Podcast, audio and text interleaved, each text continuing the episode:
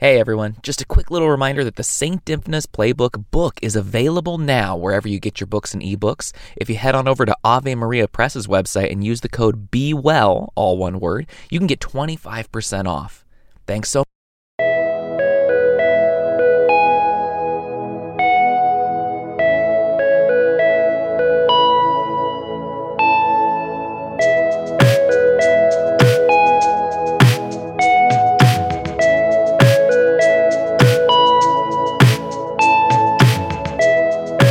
St. Padre Pio once said, God absolutely cannot reject the sincere desire to love him. Welcome to the 117th episode of St. Dymphna's Playbook, the SDP, if you want to be cool, a production of the Grexley Podcast Network. My name is Tommy.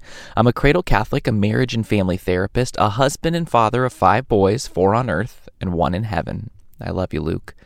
And I'm here to fill the void of Catholic conversations about mental health because I want us all to remember that even when we're feeling angry at God for our present circumstances and can't even find the desire to turn to Him in prayer, He understands and He knows and accepts our desire to love Him, even if it wavers from time to time. We like to kick it off around here with a quick refresh of our notifications. It's time for St. Dymphna's Mention.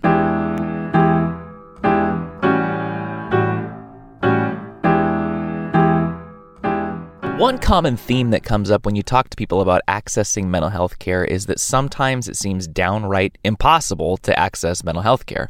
Why is that? We're going to take a look at the Washington Post to get us started.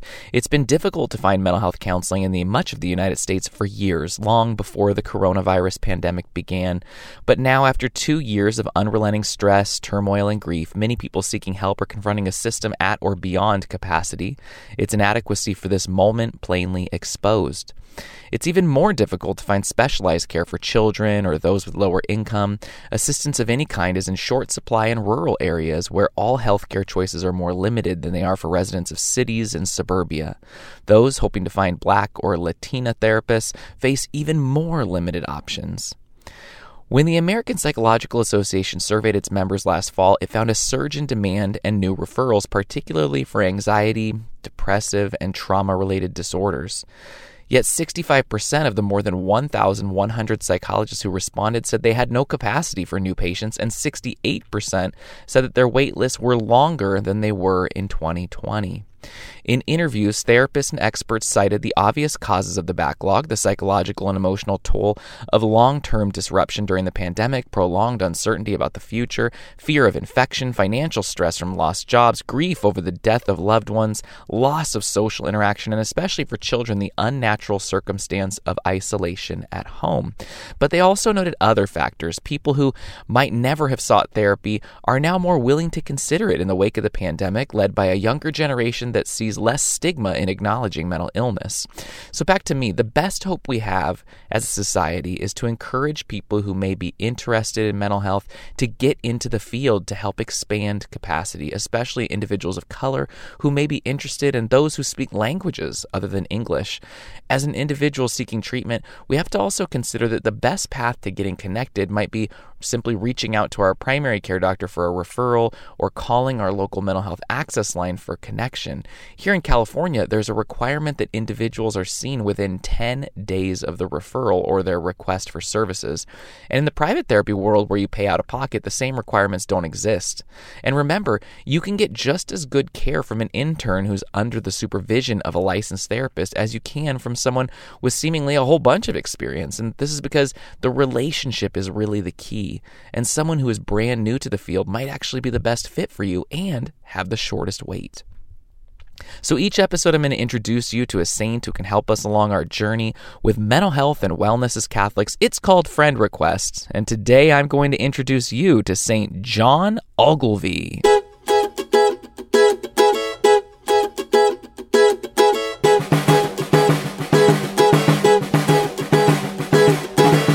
Born in 1580 in Scotland, John was the eldest son of a respected Calvinist and was sent to be educated on the continent when he was 12 years old. He was educated at a number of Catholic establishments, and in spite of all that was going on with religion in Europe at the time, he decided to become Catholic at the age of 17, joined the Jesuits 2 years later, and was ordained a priest in 1613. We'll look to Franciscan Media for more. John met two Jesuits who just returned from Scotland after suffering arrest and imprisonment. They saw little hope for the successful work there in view of the tightening of the penal laws. But a fire had been lit within John, and for the next 2.5 years, he pleaded to be placed there as a missionary. Sent by his superiors, he secretly entered Scotland, posing as a horse trader or a soldier returning from the wars in Europe. He warmed to the task before him and had some success in making converts and in secretly serving Scottish Catholics, but he was soon betrayed, arrested, and brought before the court. His trial dragged on until he'd been without food for 26 hours. He was imprisoned and deprived of sleep. For 8 days and nights, he was dragged around, prodded with sharp sticks. His hair was pulled out. Still, he refused to reveal the names of Catholics or to acknowledge the jurisdiction of the king in spiritual affairs. He underwent a second and third trial, but held firm. At his final trial, he assured the judges, quote, "In all that concerns the king, I will be slavishly obedient. If any attack against his temporal power, I will shed my last drop of blood for him. But in the things of spiritual jurisdiction, which a king unjustly seizes, I cannot and must not obey." Condemned to death as a traitor, he was faithful to the end. Even when on the scaffold, he was offered his freedom and a fine life if he would just deny his faith. His courage in prison and his martyrdom was reported throughout Scotland, and he became the first Scottish saint since 1250. What an incredible life of conversion, suffering, imprisonment, and everything else you can think of. And John is now standing before the throne of God, ready to intercede for us in all our needs. And we like to close out this part of the podcast with a prayer. Holy Spirit, you gave St. John Ogilvie light to know your truth, wisdom to defend it, and courage to die for it. Through his prayers and example, bring our country into the unity and peace of Christ's kingdom. Amen. And now, you can't do therapy over Twitter, but I'm happy to take your tweets and help you explore a bit in the hopes of finding a light in the darkness. It's time for Twitter therapy.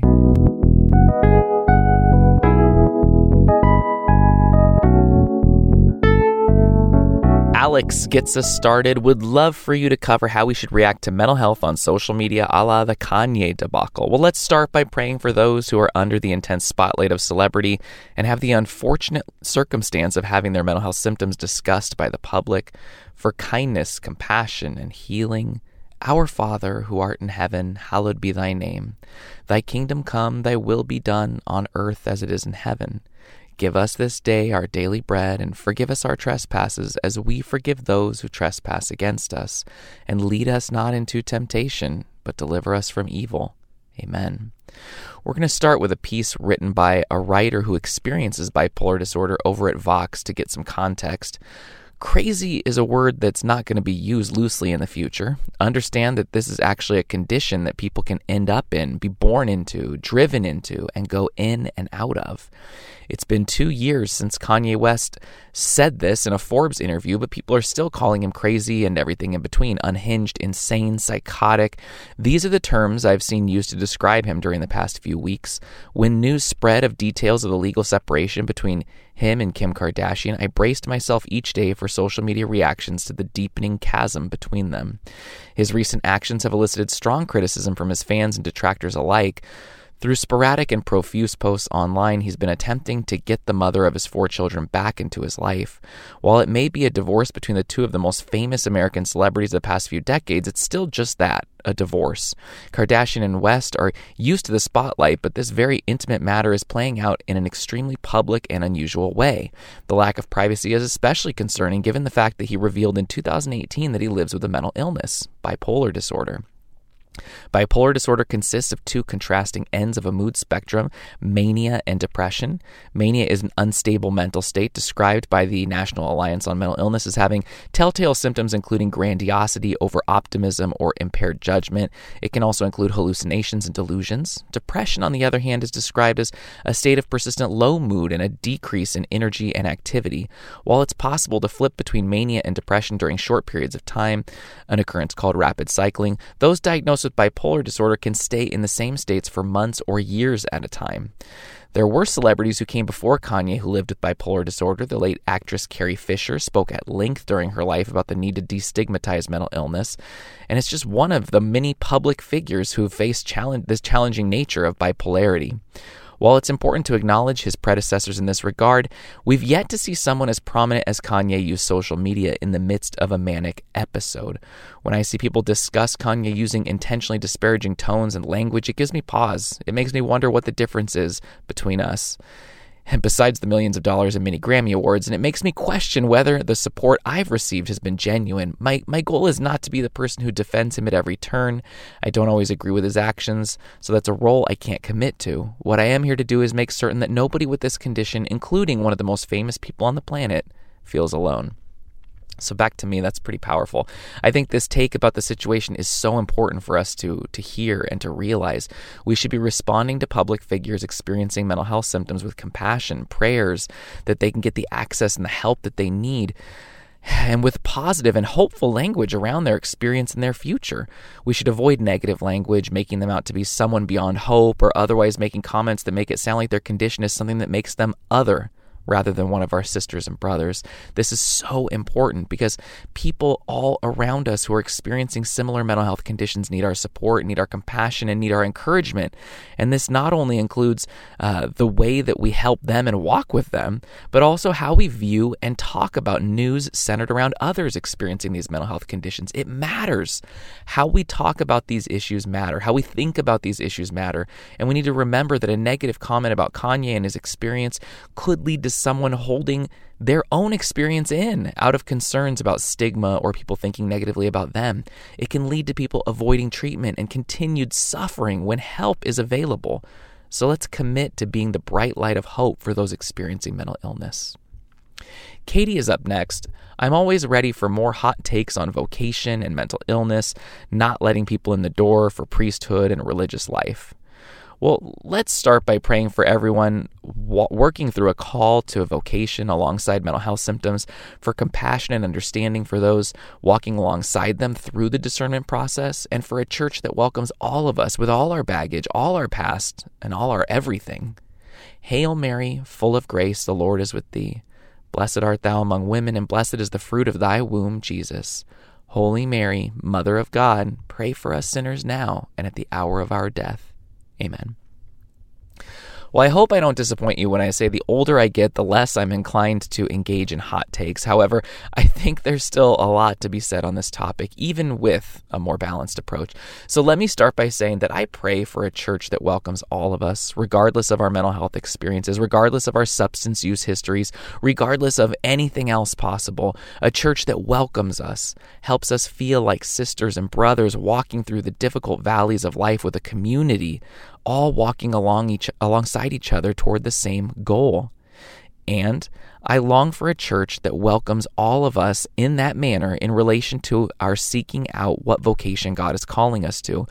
This especially includes religious life, where I've seen what seems like a lot of hesitancy toward welcoming those of us with mental health symptoms or histories of taking medication or even being diagnosed after a psychological assessment, even though we've had no experience with mental health treatment in the past and don't agree with the assessment. I've seen a lot of pain and suffering and struggle with people being turned away during the discernment process because of all of that.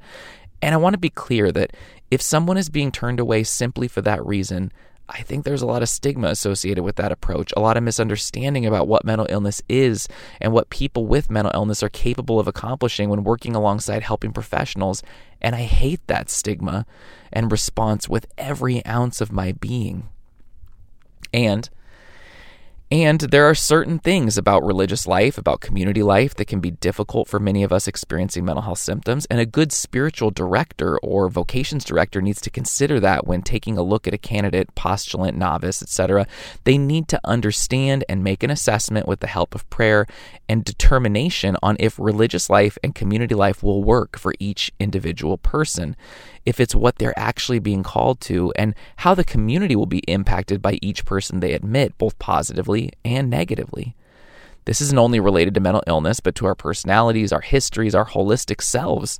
And I think it's easy for us to stand on the outside and say, I can't believe a religious order would turn someone away because they take medication for depression, when in reality, the decision is much deeper than that, much more caring than that, and taking a lot of things into account, not just the one that so obviously sticks out to us. So I want to give religious orders the benefit of the doubt and assume the best, while at the same time standing up and fighting for a church that is welcoming and inclusive and open to those of us with mental health symptoms, finding our vocation and being allowed to answer the call God is sending our way.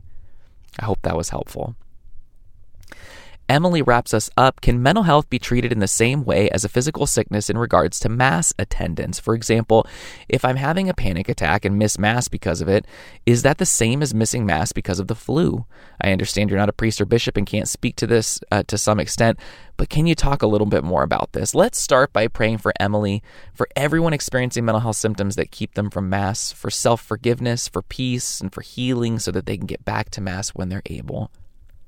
Remember, O most gracious Virgin Mary, that never was it known that anyone who fled to thy protection, implored thy help, or sought thine intercession was left unaided. Inspired by this confidence, I fly unto thee, O Virgin of Virgins, my mother. To thee do I come, before thee I stand sinful and sorrowful. O Mother of the Word incarnate, despise not my petitions, but in thy mercy hear and answer me. Amen. I'm so glad you asked this question. I think it's so important for us to get this out into the open and help people who feel guilty or ashamed about missing mass because of their mental health symptoms to realize they have nothing to feel guilty or ashamed about. Paragraph 2181 of the Catechism states, the Sunday Eucharist is the foundation and confirmation of all Christian practices. For this reason, the faithful are obliged to participate in the Eucharist on days of obligation unless excused for a serious reason, for example, illness, the care of infants. Those who deliberately fail in this obligation commit a grave sin. Next, the Code of Canon Law, number 1248, states, if participation in the Eucharistic celebration becomes impossible because of the absence of a sacred minister or for another grave cause, it is strongly recommended that the faithful take part in a liturgy of the Word, if such a liturgy is celebrated in a parish church or other sacred place, according to the prescripts of the diocesan bishop, or that they devote themselves to prayer for a suitable time alone, as a family, or, as the occasion permits, in groups of families. Another note from CatholicPhilly.com, writer Father Kenneth Doyle has some important things here. He was asked about agoraphobia being a valid reason for missing Mass. He said, this experience can justify one's absence from Mass as certainly as would a high fever or contagious cold. If it is more comfortable for you to pray in a side chapel, by all means do that. Or if sometimes you find it necessary simply to stay home and pray, do that. I credit you for your desire to share in the Eucharist to the extent you're able. So back to me, it's interesting, right? Because we all question this since like a panic attack is not contagious the way a cold is. But what if we were having a heart attack? We clearly couldn't go to Mass and none of us would question it, even though a heart attack and a bunch of other difficult physical health conditions that might keep us home aren't contagious either. So yes, while I'm not a priest or a bishop or an expert on this matter, I think it's safe to say that one, missing Mass for mental health concerns is just as valid as missing Mass for physical health concerns, and two, God understands why we're missing Mass when we can't make it because of our mental health. He doesn't judge us. He loves us. He gets it, and He's patient with us. Let His love and mercy wash over you and assure you that all is well until you're able to return. All right, everyone, that's it for today's episode. Remember, you can email, DM, or tweet your questions and situations if you'd like me to address them in a future episode. I'd be happy to keep you anonymous or not, whatever you want. Be sure to check out patreon.com/Grexley to see all the great things they've got going on over there and support the cause. Until next time, go easy on yourselves. Take care of yourselves. And if you feel like you're in a place where you can't even bring yourself to pray, don't worry. I'll be praying for you. And so will St. Dymphna.